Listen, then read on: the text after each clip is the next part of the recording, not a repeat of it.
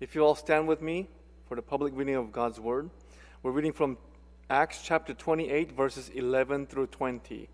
The reading will be responsive. I'll do read. Uh, I'll read verse 11, and then uh, Chris will read verse 12.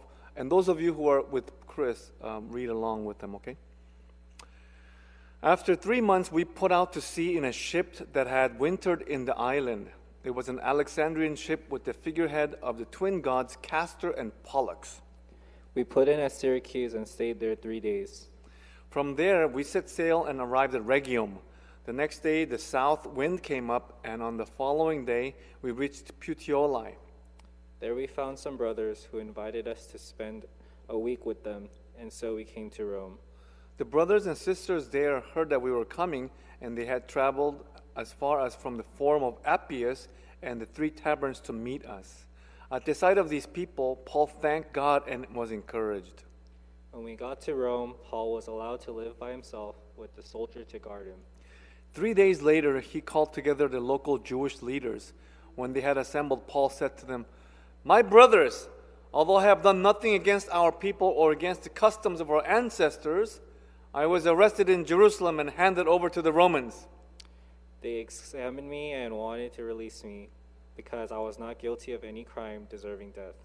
The Jews objected, so I was compelled to make an appeal to Caesar. I certainly did not intend to bring any charge against my own people. Altogether now? For this, For this reason, I have asked to see you and to talk to with you. It is because of the hope of Israel that I am bound with this chain. Heavenly Father God, we thank you for gathering us here on the first Sunday of February. We thank you for the souls that are gathered here, both in person and at home through Zoom. We thank God for the availability of technology for us to be able to, uh, to join like this remotely. May this technology be used for many, many souls, more souls to be reached uh, during this pandemic. And we thank you, Lord, that you've allowed this nation to wake up and to see that uh, the ban currently on worship service is not accord, in, in accord with the constitution of this country. Uh, help us, Lord, uh, continue to move ahead in the days to come, uh, fixing our eyes on you, and to remember that you are the sovereign, you are the sovereign God, and that you are, you are. It is everything within your providence that comes to pass. And so, as we hear your message today, we ask that you would anoint the lips of this preacher with your spiritual power, and that every single word would be delivered intentionally and uh, purposefully, and that all the hearers would receive with gladness. May the words of my mouth and the meditations of my heart, heart be acceptable and right before you. In Jesus' name we pray these things. Amen. You may be seated. Still have some people that are not showing face. I just see names. I can't see the names that far, but it would be really good to see some faces up there. Uh, good afternoon. Why don't we uh, why don't we greet one another? Happy February. Happy February. First day of February. Yeah. Uh, it's uh, really great to share with you the Word of God on the first Sunday of February of 2021. Uh, such day will never come come again. This is one of the only days that can be described as such. And today happens to be my brother's birthday. So let me, here's a little shout out for my brother. Happy birthday, Honi. Jesus loves you. Uh, and it escaped me to, last Sunday, escaped me to, to bring to your attention that finally Adam had proposed to Bo after. Adam, take yourself off of mute real quickly. After how many years did you propose to uh, Bo? Um, like a little over four years. What? A little over four years. Four years. Wow. Mm-hmm. About time. So we want to say uh, congratulations to you too. Everybody give him a nice hand for congratulations.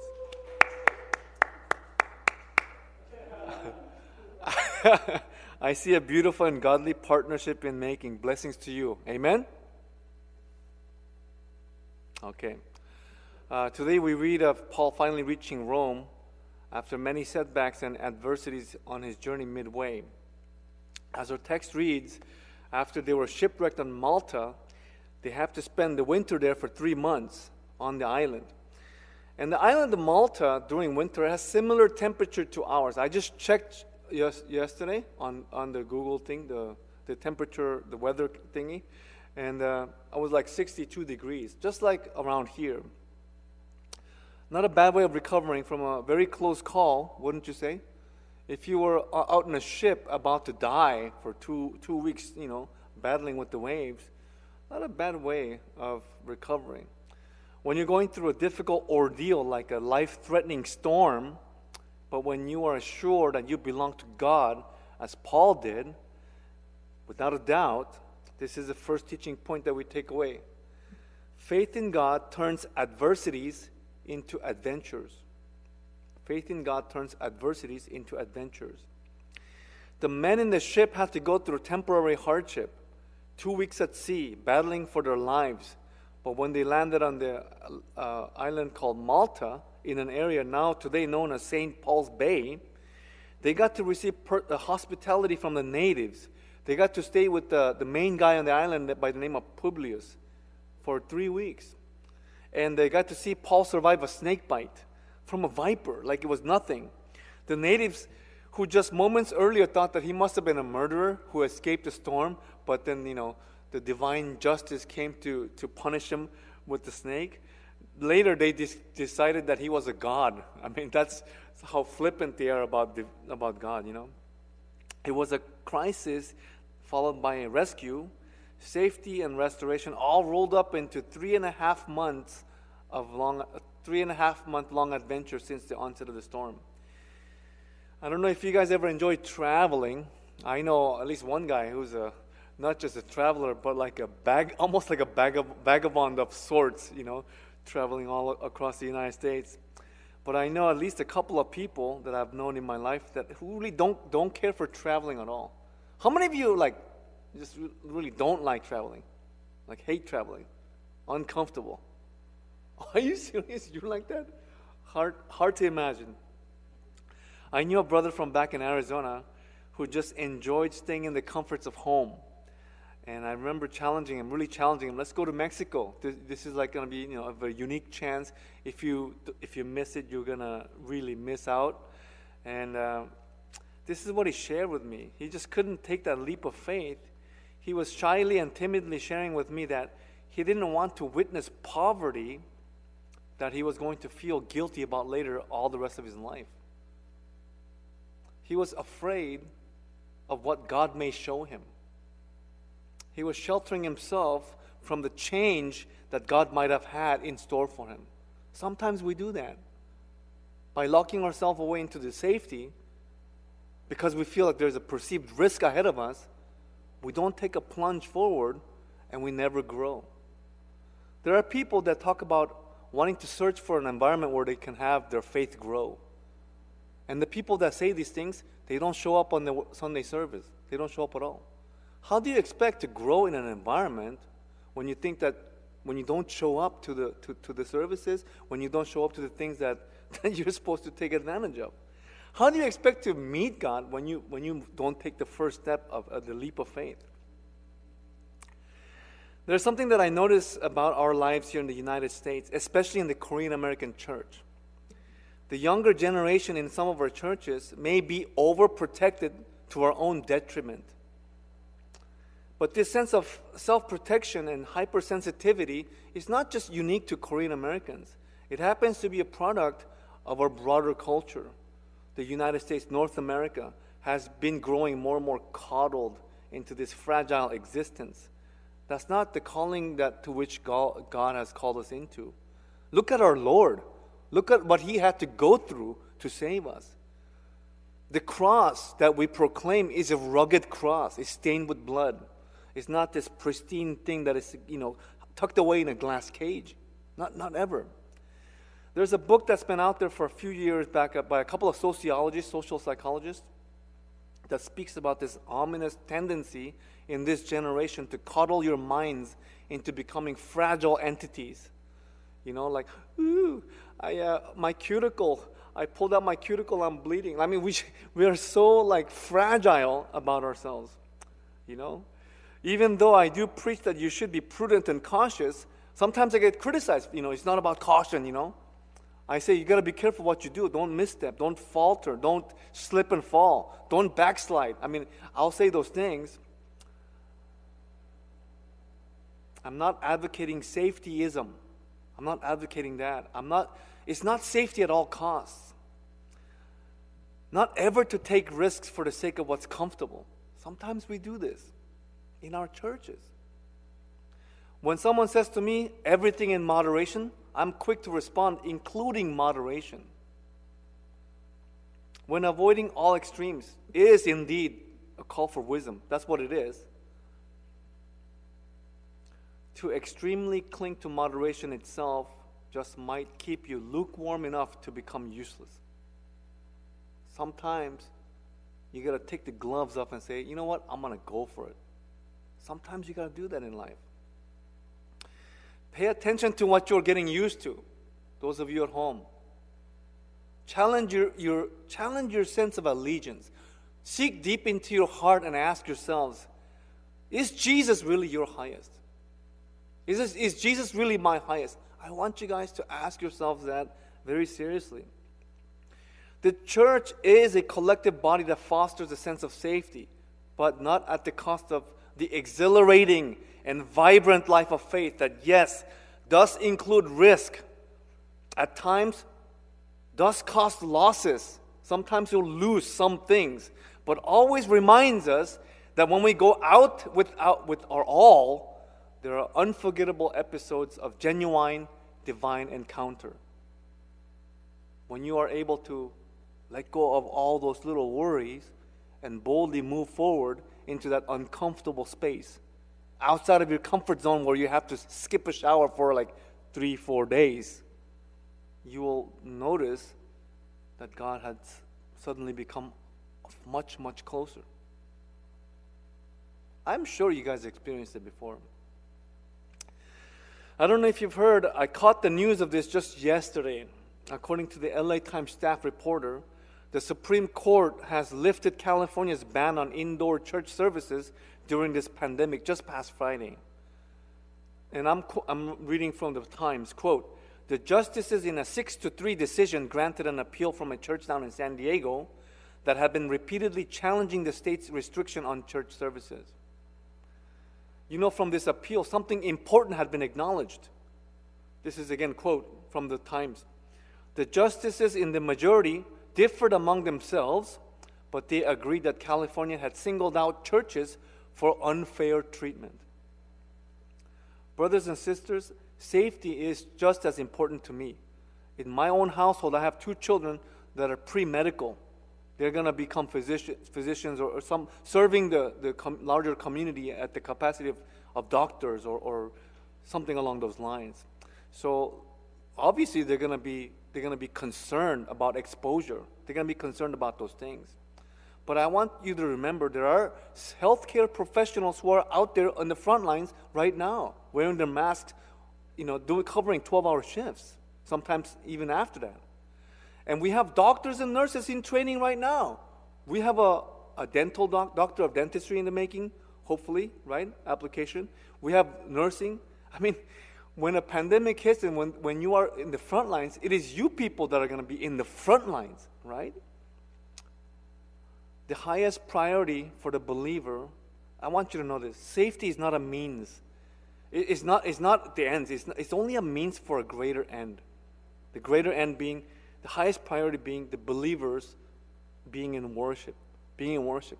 Sometimes for the healthcare professional to be out in the front lines, fulfilling their function and their duty of their God given talent, that is worship in itself. Sometimes for a pastor to gather in people, you know, from their safetyism and then I'm having them collectively come, taking the protective measures, of course, to gather together and worship, that is, that is part of worship. That is part of acknowledging God as a purveyor of any kind of safety that we may enjoy day in and day out. Just uh, yesterday, during our quiet time reading, uh, I was reading, I came across, in Matthew 10, I came across Jesus' own words. Jesus says this Whoever finds his life will lose it, and whoever loses his life for my sake will find it. If we think that we can, like, you know, secure something of this life on our own accord, we're vastly mistaken. The author of, of life who issues another day to you guys, to us, is Jesus. If Jesus wants to take me back tomorrow, he can. right? But if he says, you know what, I'll grant you like at least, you know, 10 more years, again, that's up to the Lord. He's the one that has the call on that. In the reading today, we notice that they get on another ship from Alexandria. In all likelihood, it was a cargo ship again carrying grain, just like the other one that they, that they capsized, that they ran aground in a sandbar. Except this one is sporting the figureheads of Castor and Pollux, the Greco Roman twin patron gods for protection of sailors. I don't know if you've ever heard of Saint Christopher. Does anybody have any Catholic friends? Do you guys know what Saint Christopher is? You don't know who that is, right? Okay, so nobody has any Catholic friends. Saint Christopher is like a little amulet of a, of a saint that it was existing, a real Catholic saint, who is supposed to be the patron saint of all travelers.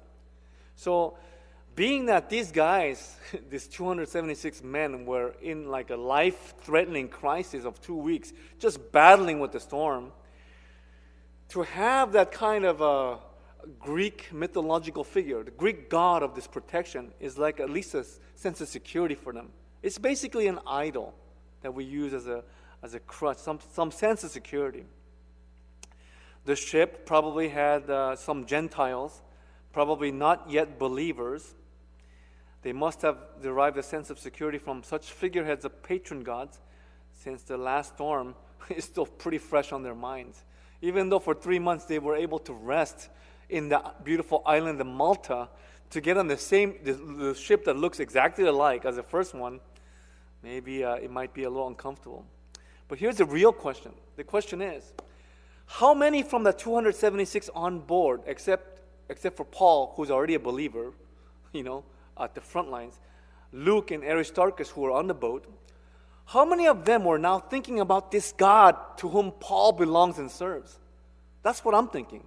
They just went through this life threatening scenario together, all together, right? Could their having been rescued from the certain death be enough of an eye opener to take credence to the God who Paul was proclaiming? Because Paul was like in charge, he was really in the leadership of that ship that was about to, about to capsize. He was the one that was able to break bread and give thanks in the middle of the storm and have the men eat to their fill so that they could have enough strength to be able to at least swim ashore. Otherwise, we could have seen some great casualties at that, at that, at that crisis. We can see that by around 60, year 60, this is when this happens in our text. Christianity had converts already, even as far as Puteoli, today known as Pozzuoli, next to Naples, Italy. I don't know if you saw the picture in the title page. If can you go go ahead and go back to that picture, David? If you can, share that screen. Oh wow, awesome! This is a picture of an area called Three Taverns, which was uh, featured mentioned in verse 15. A few years back, our family had a, a, done a vacation, and we were actually near there. But of course, at the time, I had no idea that we were pretty close to Paul's journey, Paul's missionary journey. We were like right there uh, in Sorrento, taking a ferry to Capri Island. And uh, so Paul and his company, they spent about a week with brothers and sisters that they had found there. So even when they've arrived to Italy, they already have other Christians that have traveled from very distant places to meet with them. I mean, God's love being shown at the time in that beautiful way. Which leads to me uh, to our second point of the day. Paul, is, Paul has reached Italy, now he has reached Rome, right? The second point is God is certain to fulfill your visions in him. For Paul, going to Rome was not just a personal ambition that he had for Christ, it was something that was coming from Jesus. If you look earlier in chapter 23 of Acts, when Paul was being protected by the commander Claudius Lysias, after voicing the gospel in front of the uh, Sanhedrin, while in the barracks, Jesus himself appeared to Paul and stood next to him and said, Take courage. As you have testified about me in Jerusalem, so also you must testify in Rome. Here, at this time, you might want to jog your memory and see if God has given you a vision of any kind. Has God ever given you a vision? Some kind of a vision for Him? Something that is beautiful and grand, but where you will fit into the narrative that He's writing. He's writing a grand old story. Right now, we're in Acts 28, we're in the last chapter of this saga, but the story of God did not conclude with Acts 28. In fact, continues on into this thing we call Acts 29. His will is still being done. The Holy Spirit is still alive. This is, in fact, the age of the Holy Spirit. Amen? It is, right? What vision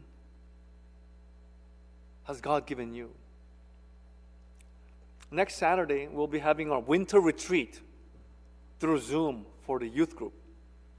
And the theme is somewhere along, I'm not sure if it's exactly this way, but I think the theme is We are God's miracles.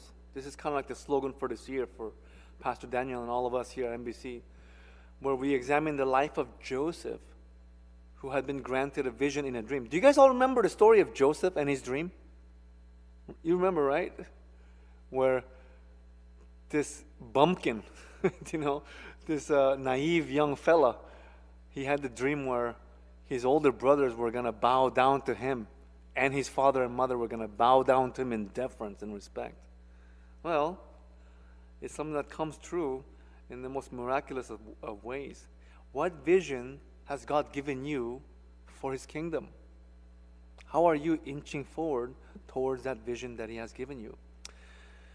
I don't know if you've had to have a chance to. And now this sound, this is gonna sound really self-serving, like I'm promoting my own thing. But uh, there's a video podcast interview that I did with uh, Pastor Daniel, our new senior pastor.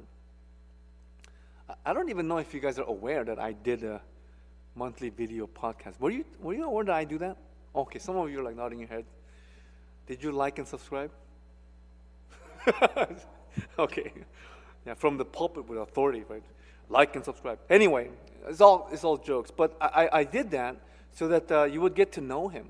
So you would get to know who is replacing Pastor Lee that has served this year for the last four, 12, 14 years, you know. It's, uh, if you have not seen it yet, take a look because he shares his vision, his ministry vision for this church. In the second part, I asked him about it, and he started getting excited like the first part was kind of formal and you know a little bit rigid, but he he started warming up towards the second part, and uh,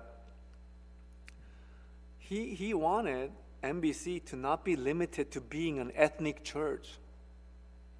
That means he doesn't want NBC to stay a Korean American church. He wants NBC to become one day a multi ethnic church where every person from different cultures will feel welcome here, coming here. guess, guess who was guess who was here before he even said that that has the same vision? Guess. Me. I'm like that's I'm like so happy. That's my vision too. Like I'm like long lost kindred spirit brothers, you know, I'm like just tickle pink. Anyway. Uh, he was sharing a story about a, a, a, church in Houston. It was a Salvation Army church, not the huge Soul Baptist church in you know Houston or New Life, but it's a Salvation Army church of about 200 people in membership.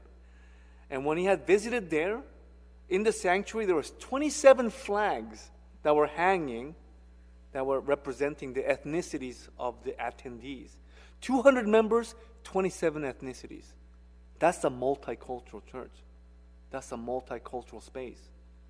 That is a vision of God for his kingdom. Not just the Jews, in Judea and Samaria, but to the ends of the earth. All nations coming down to bow to the Lord of Jesus Christ. Is that a beautiful scenario? Is that a beautiful vision? You bet it is.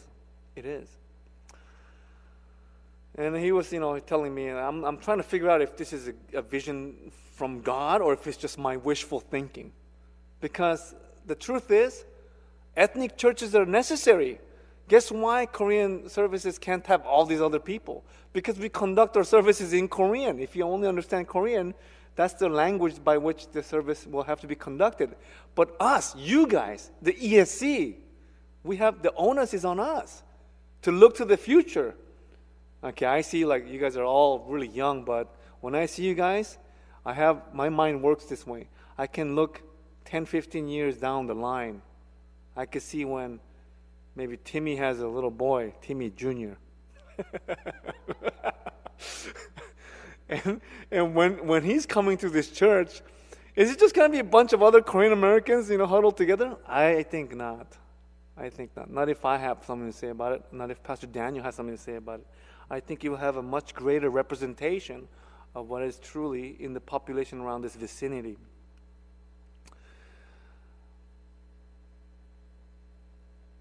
It's not going to be easy, and there will certainly be some storms along the way, but if it is, in fact, God's vision to have the English generation, English speaking generation, to have a multi ethnic church in this space, it will certainly come to fruition. It is a biblical vision. Just like Paul had made it to Rome in one piece, the vision of a multicultural ESC for NBC, should it be coming from God, it shall certainly come to fruition. Like I shared, this is also my vision, not just for NBC, not just for NBC. You know, it's not just a, it's not a proprietary vision, but it is for all second generation Korean American churches. Being that I'm a Korean American, I grew up in the United States, just being that I'm a 1.5, the bridge generation, so is Pastor Daniel. When we look ahead, we necessarily have to look ahead into the future, several decades into the future, and wonder is it going to look alike? Is it going to look the same? Pastor Daniel, he doesn't think so. He doesn't think that there's going to be a continued influx of the first generation continuing to occupy this space. For the survival, for the, for the flourishing and the thriving of the next generation church, we're going to have to open our doors to different people from different backgrounds. Now, this is where uh, Pastor Daniel asked, you know, I asked, I asked him, you know, during the interview, is there anything specific that you would like to share with the ESC? Is there a message for them? And he said, yeah, that's it. That's basically it. ESC is going to have to step up, step in, and take charge of this space becoming more and more multicultural. How many of you have non Korean friends? Friends that are not Korean? That's good. And uh, if they're not attending churches in other places, you should just, you know, very friendlily compel them to come. Say, you should you should hang out. Our our pastor is a is kind of a multicultural guy, right? How open are you to inviting people from other races and cultures into your house church? You might wonder to yourself, man, uh, this uh, message doesn't reflect the text that much, but it's going there. Just be patient with me. Now, uh, just a week before our podcast interview on Ma- Martin Luther King Jr. Day, to this year it fell on the 18th of January. It was observed on Monday. I was doing a bike ride on Fullerton on Fullerton Loop. It's one of my favorite things of like it's one of the perks of living in Orange County is that if you like bike riding and if you like mountain biking, Fullerton Loop, man, that's like, you know, that's where it's at. And uh, I had done a bun- bunch of chores with the family at home on Monday because that's my day off, and uh, I got a little late start and it was only the second time I got to I got to get on the course. But so you know, like I'm out of shape and I'm struggling on some hills. I have to get off the bike and actually actually push the bike up, you know. But thank God, I had managed to like about the last 25% of the of the uh, of the course. It's like a 11 it's like an 11 mile loop, and uh, a very tall, very dark African American fellow came up riding to my right and we're chatting. And he's like, Hey, do you mind if I ride with you? I go, Nah, fine. Let's ride together. It turns out that it was his, his first time riding the course, and he has like a quarter of the leg of the journey left, and it's getting dark. So it's getting pretty scary because uh, it's not just flat road, nicely lit, it's, it gets pretty dark in some areas. Uh, but thanks to God, I knew the course really well because I'd done it many, many times. So I don't mind, be my guest. So we're like riding together and we get into this light conversation. Uh, and neither of us having any light in the darkness, he was able to rely on me in spite of the inherent dangers of riding in the dark, plus with the rough terrain. There's some downhills, there's some uphills, you know, there's rocks. We were able to manage, and at the end of the ride, I introduced myself and I gave him some information about our church. You guys remember the little book bookmark that I had made. I had like put stickers on there because it said Easter 2000 whatever, you know. And so I gave it to him, and and uh, turns out that he's also Baptist. And he told me that he lives out here in Long Beach. I go, really? We're over here in Cypress, very close. Tall African American sales engineer. By the way, uh, Jamar, if you're uh, listening, please feel free to visit us in person, right? As I invite Jamar to our church, this is something that I do by faith, by hope, by the vision, right? The reality sinks in. As I turn and turn and drive home, I go, how ready are we? How ready are we to receive these people and make them feel welcome? Visitors from other ethnicities, African Americans, Latinos, other kinds of Asians, Vietnamese, people that have other other background, people that have Buddhist background, you know, why, why, they, why would they be so afraid if, if we're not going to be judgmental, if we're going to just let them have a chance to hear the gospel and perhaps have the Spirit of God touch their hearts, open their eyes? Because the church that God envisions is one of all nations. All nations. This is one of the central features of the gospel being preached to the Gentiles, non Jews it goes against the ethnocentric tendencies of the Jewish faith. This is actually one of the Achilles' heels of the faith in the church, is that there's a history of ethnocentrism. Every race thinks that it's the only, only purveyor and the only, only uh, proprietor of the gospel. We privatize it like the gospel is ours and you know ours only, kind of, right? I mean, if you if you're reading the book of Acts, at least there's one apostle and missionary par excellence that goes against that grain. And he's saying, no, God of the Jews is the God of all nations. God of the all nations is the God of the whole universe. Amen? That's who we're coming to worship today. That's who we're coming to worship today. The house church model was not one for building cliques. I remember when I first came to church, uh, and I was like, you know, I was undergoing salvation by, you know, hearing the gospel and attending church. There were so many cliques that were so together, and they knew each other. They have long history, and so an outsider like myself, even though I'm of the same culture and the same background, grew up in the United States, speak Korean, eat kimchi. It was really hard to penetrate to this uh, like groups of people that were already like really tightly knit, you know. So if it wasn't one brother or a sister that was always sitting by me during lunchtime, I would have never felt welcome enough to, to feel like I was part of the larger group. You know, ironically enough, it is at that very church where I got called into pastoral ministry, and this is something that I want to uh, call and bring to our attention. The church does not stand on its own for, uh, for, the, for the sake of their own members. We don't come here as consumers trying to fill our personal needs about something. But if anything may be a particular need, is for each and every one of us to become discipled in the image of Jesus Christ. So just like Christ, we'll be able to serve the people around us. To be a light. To be a light in this world. To be a, to be a city on a hill that cannot be hidden. Amen? That's the call. That's the call for us. When Paul went to Rome to preach, it's because the entire Mediterranean world was under Roman imperial regime. The whole, the whole of, uh, of that area, whole, you know, the European parts, it was all swallowed up by Rome. Um, Paul was being sent to the central seat of power at that time. From a strategic point of view, it makes complete sense. It would be completely analogous of someone like Moses being sent to Pharaoh in Egypt. During that time, a central superpower, Egypt. Like Daniel being sent to Nebuchadnezzar, Daniel and his two friends being sent to the Babylonians, right? It would be like a South Korean man down, you know, from Seoul somewhere, being sent to Pyongyang to preach Christ to Kim Jong un. That's what it's like over here, what we're reading here. Paul going into Rome. And Rome was a multicultural place. It wasn't just Italian, it was, it was, a, it was a hodgepodge of a lot of different people that were migrating from different parts. It's much like Orange County in California. If the book of Acts doesn't read as relevant to our days now, you may be reading it the wrong way. You may really want to check how you're reading it. You may want to check if you're really reading it correctly. It has everything to do with how God will use you for His kingdom in our present context. God wants to use you in our present context with all the gifts and the talents and all the things that He has bestowed upon you, all the things that He has given you, plus the things that He will give you in the future.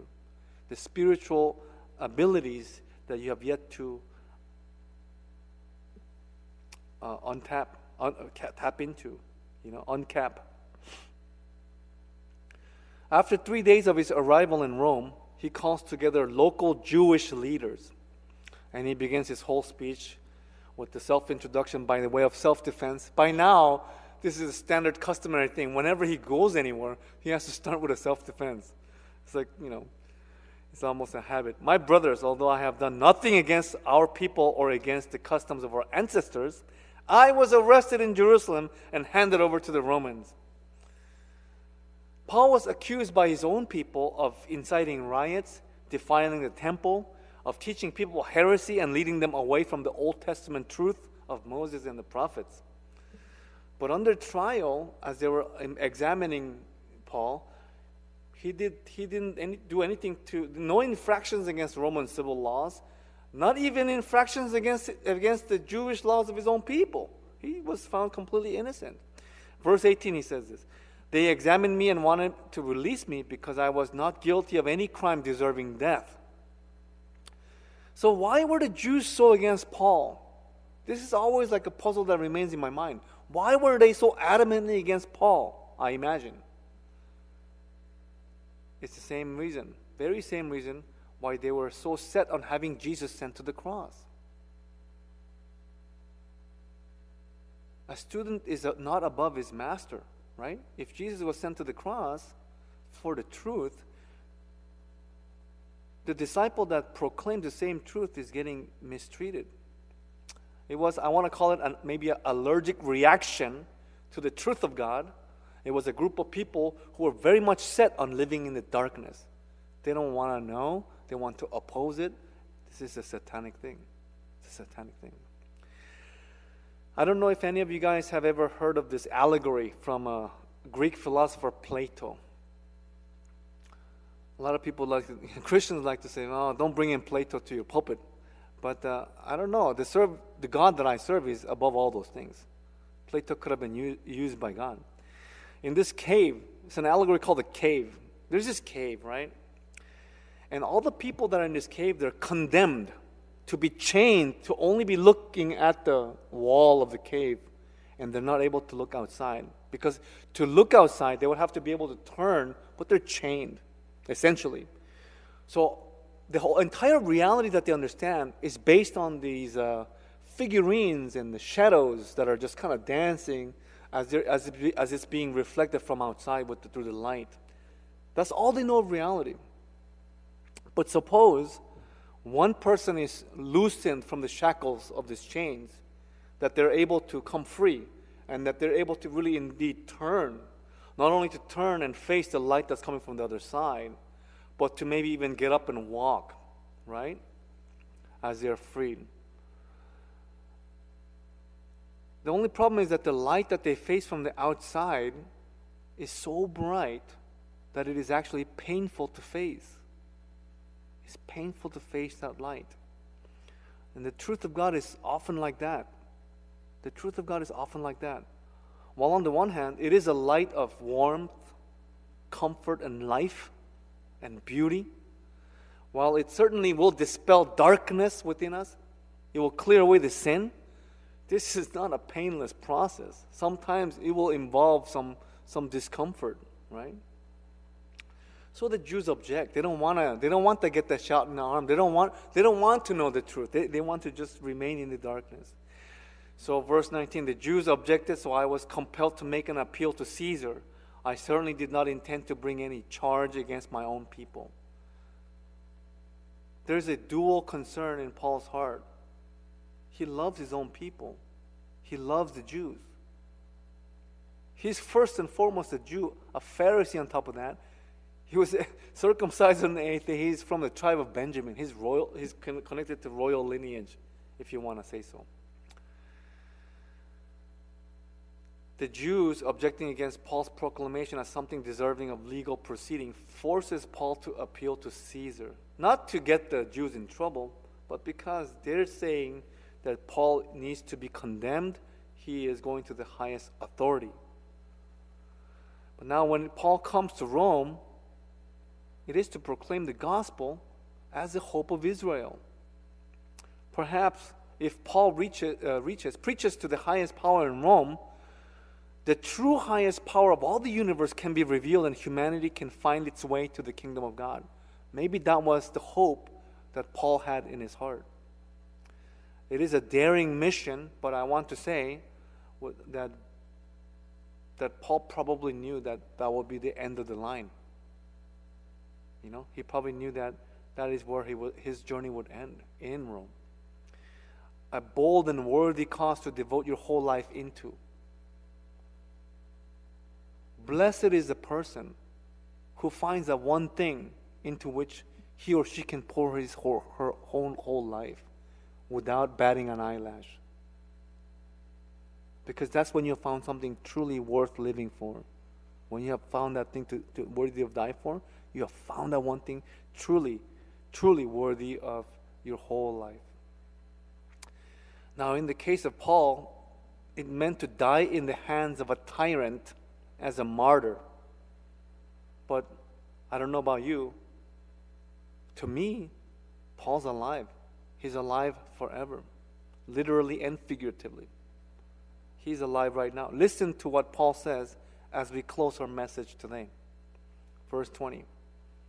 For this reason, I have asked to see you and talk with you. It is because of the hope of Israel that I am bound with this chain.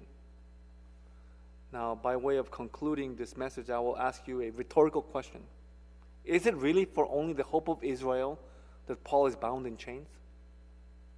Just for the Jews, right? David, if you will go to the next uh, slide, our final point. The hope of Israel turns out to be the hope of nations. Is it just for the salvation of the Korean Americans that NBC stands? Does NBC exist just for the salvation of the Korean Americans in this neighborhood? Is that the case? Absolutely not. Obviously not. This is something that was quoted by Jesus, and it goes as far back as Isaiah. In Isaiah 42, verses 1 through 4. And uh, when you get to Matthew, I think it's verse 8, verses 18 through 21 in Matthew is it Matthew 12? Here is my servant whom I have chosen, the one I love, in whom I delight. I will put my spirit on him, and he will proclaim justice to the nations. He will not quarrel or cry out, nor will he nor will hear no one will hear his voice in the streets. A bruised reed he will not break, and a smoldering wick he will not snuff out, till he has brought justice through victory. In his name, the nations will put their hope. That's the title of our message today the hope of nations. Jesus is the hope of nations. Jesus Christ is the hope of all nations. When I was in Arizona, I was serving a church. The name of that church was Arizona Korean All Nations Church. It's funny that we have to add that Korean in front of the All Nations, right? Why not just All Nations Church? It happens that we are Korean. It happens that those of you who are sitting here, some of you are male, some of you are female, some of you are young, some of us are older, right? All these, all these circumstantial things, all these things that just happens to be the accidental things, right? Is not what determines our identity. It's not what gives us value as people. There's Korean pride, right? It's not what it doesn't make it doesn't make us any more excellent because we're Korean. But what actually does prove that we are of any worth is that Jesus Christ, the Son of God, the one and only, has found it worthy, worthy to die for each and every one of our souls, That is why your souls are precious before my eyes. That is why my, pres- my soul is precious before His. That is why we come together. And that is why the truth that we behold in our hearts is truly the hope of all nations. So here's a challenge that I have for you guys. During your house church meetings, when you get together during this Friday, I don't know if you guys, if the uh, shepherds lead you into these discussion sections, but they're all there. Check your bulletins. It's always there every Sunday. If you miss out on this, you, we go through a huge disconnect between what goes on in the house churches and what goes on in here during Sundays. It's connected. It's in, inextricably connected. In what ways might we, in what practical ways might we be able to be more inviting to those who are other than our race? You know, without even making it so obvious, right? So that is the challenge that we have for us. Um, it is not the priority. Of course, gospel is a priority. It is because of gospel that the natural byproduct would be the love that knows no boundaries. It's not just us, the Korean people that we love. It's not just us that we love one another. It's the other that we're able to love. In fact, if you pay attention to the discourse in this day and age in the media, the tension is over racial relations. The gospel was meant to overcome those tensions. Amen? Can Christ be elevated in that way, in the way we comport ourselves out there? Give me an amen if you if you if you receive that call as your own. Amen. All right, let us close in prayer. Our Father, we thank you, Lord, for allowing me uh, this very much needed message, uh, perhaps overdue. Um, our nation, Lord, divided by tomfoolery, people uh, just projecting hate upon the other when your precise call into our lives is to love the other. Love the other, to love the neighbor as ourselves to not just to love our neighbors, which even the unbelievers do, but to love even our enemies. The high calling that you call us into, Lord, is only possible because you have showed us first. As you are sustaining the beatings and the blows from the very people that were killing you, you have shouted to your Father, Forgive them, for they do not know what they do. Help us, Lord, internalize that into our hearts so that we may be sure that every step that we walk, from this day on forward, we are truly born again. Help us, Lord, represent you. Help us not befall the tragedy of misrepresenting you. Help each and every one of us have the courage to live in that way so that our faith will truly be an adventure. We thank you. We love you. In your name we pray. Now, before you do the uh, response, we're going to have the communion service. Um, when you take the cup here, there's a communion kit. Did everybody receive one? If they, okay, good. Uh, if you guys are home joining us, now it turns out that um, the formal baptism by immersion is not what's required for you to take the communion. If you have received the Holy Spirit, if you've received Jesus in your heart, then you can partake in this. And you, when you examine yourself throughout the week and you go, you know what? I want to partake in this thing because I'm a part of his body. If you identify yourself as a part of his body, then you are free to take it. Only refrain when you when you don't when you don't have those convictions because then it can be harmful against you. So this is the words of the very same apostle that we're reading about in the book of Acts. Reading from 1 Corinthians chapter 11 verses 23 to 26. For I received from the Lord what I also passed on to you. The Lord Jesus, on the night he was betrayed, took bread. And when he had given thanks, he broke it and said, This is my body, which is for you. Do this in remembrance of me. Go ahead and peel open the first, first uh, covering.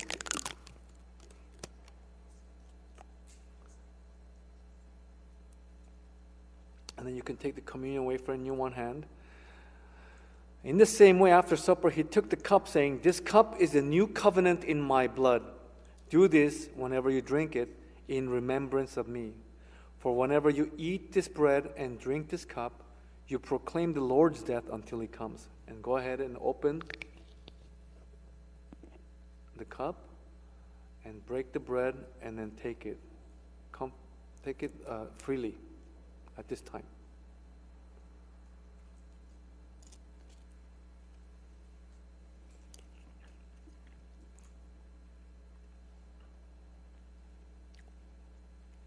Won't you pray with me? Dear precious Father, we thank you, Lord. We thank you that, uh, that we get to call you our Lord. We thank you for who you are.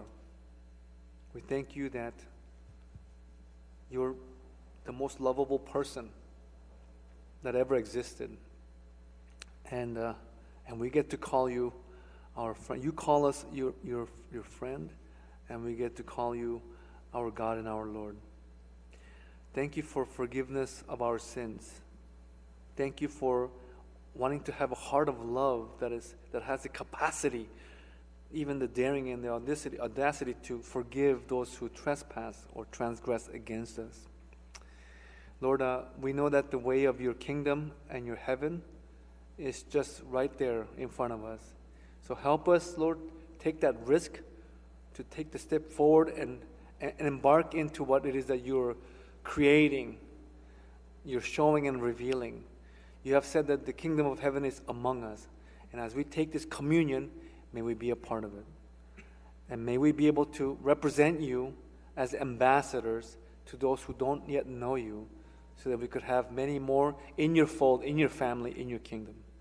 In Jesus' name we pray these things. Amen. Now, at this time, we'll have a time of praise and response, after which we have a time of offering.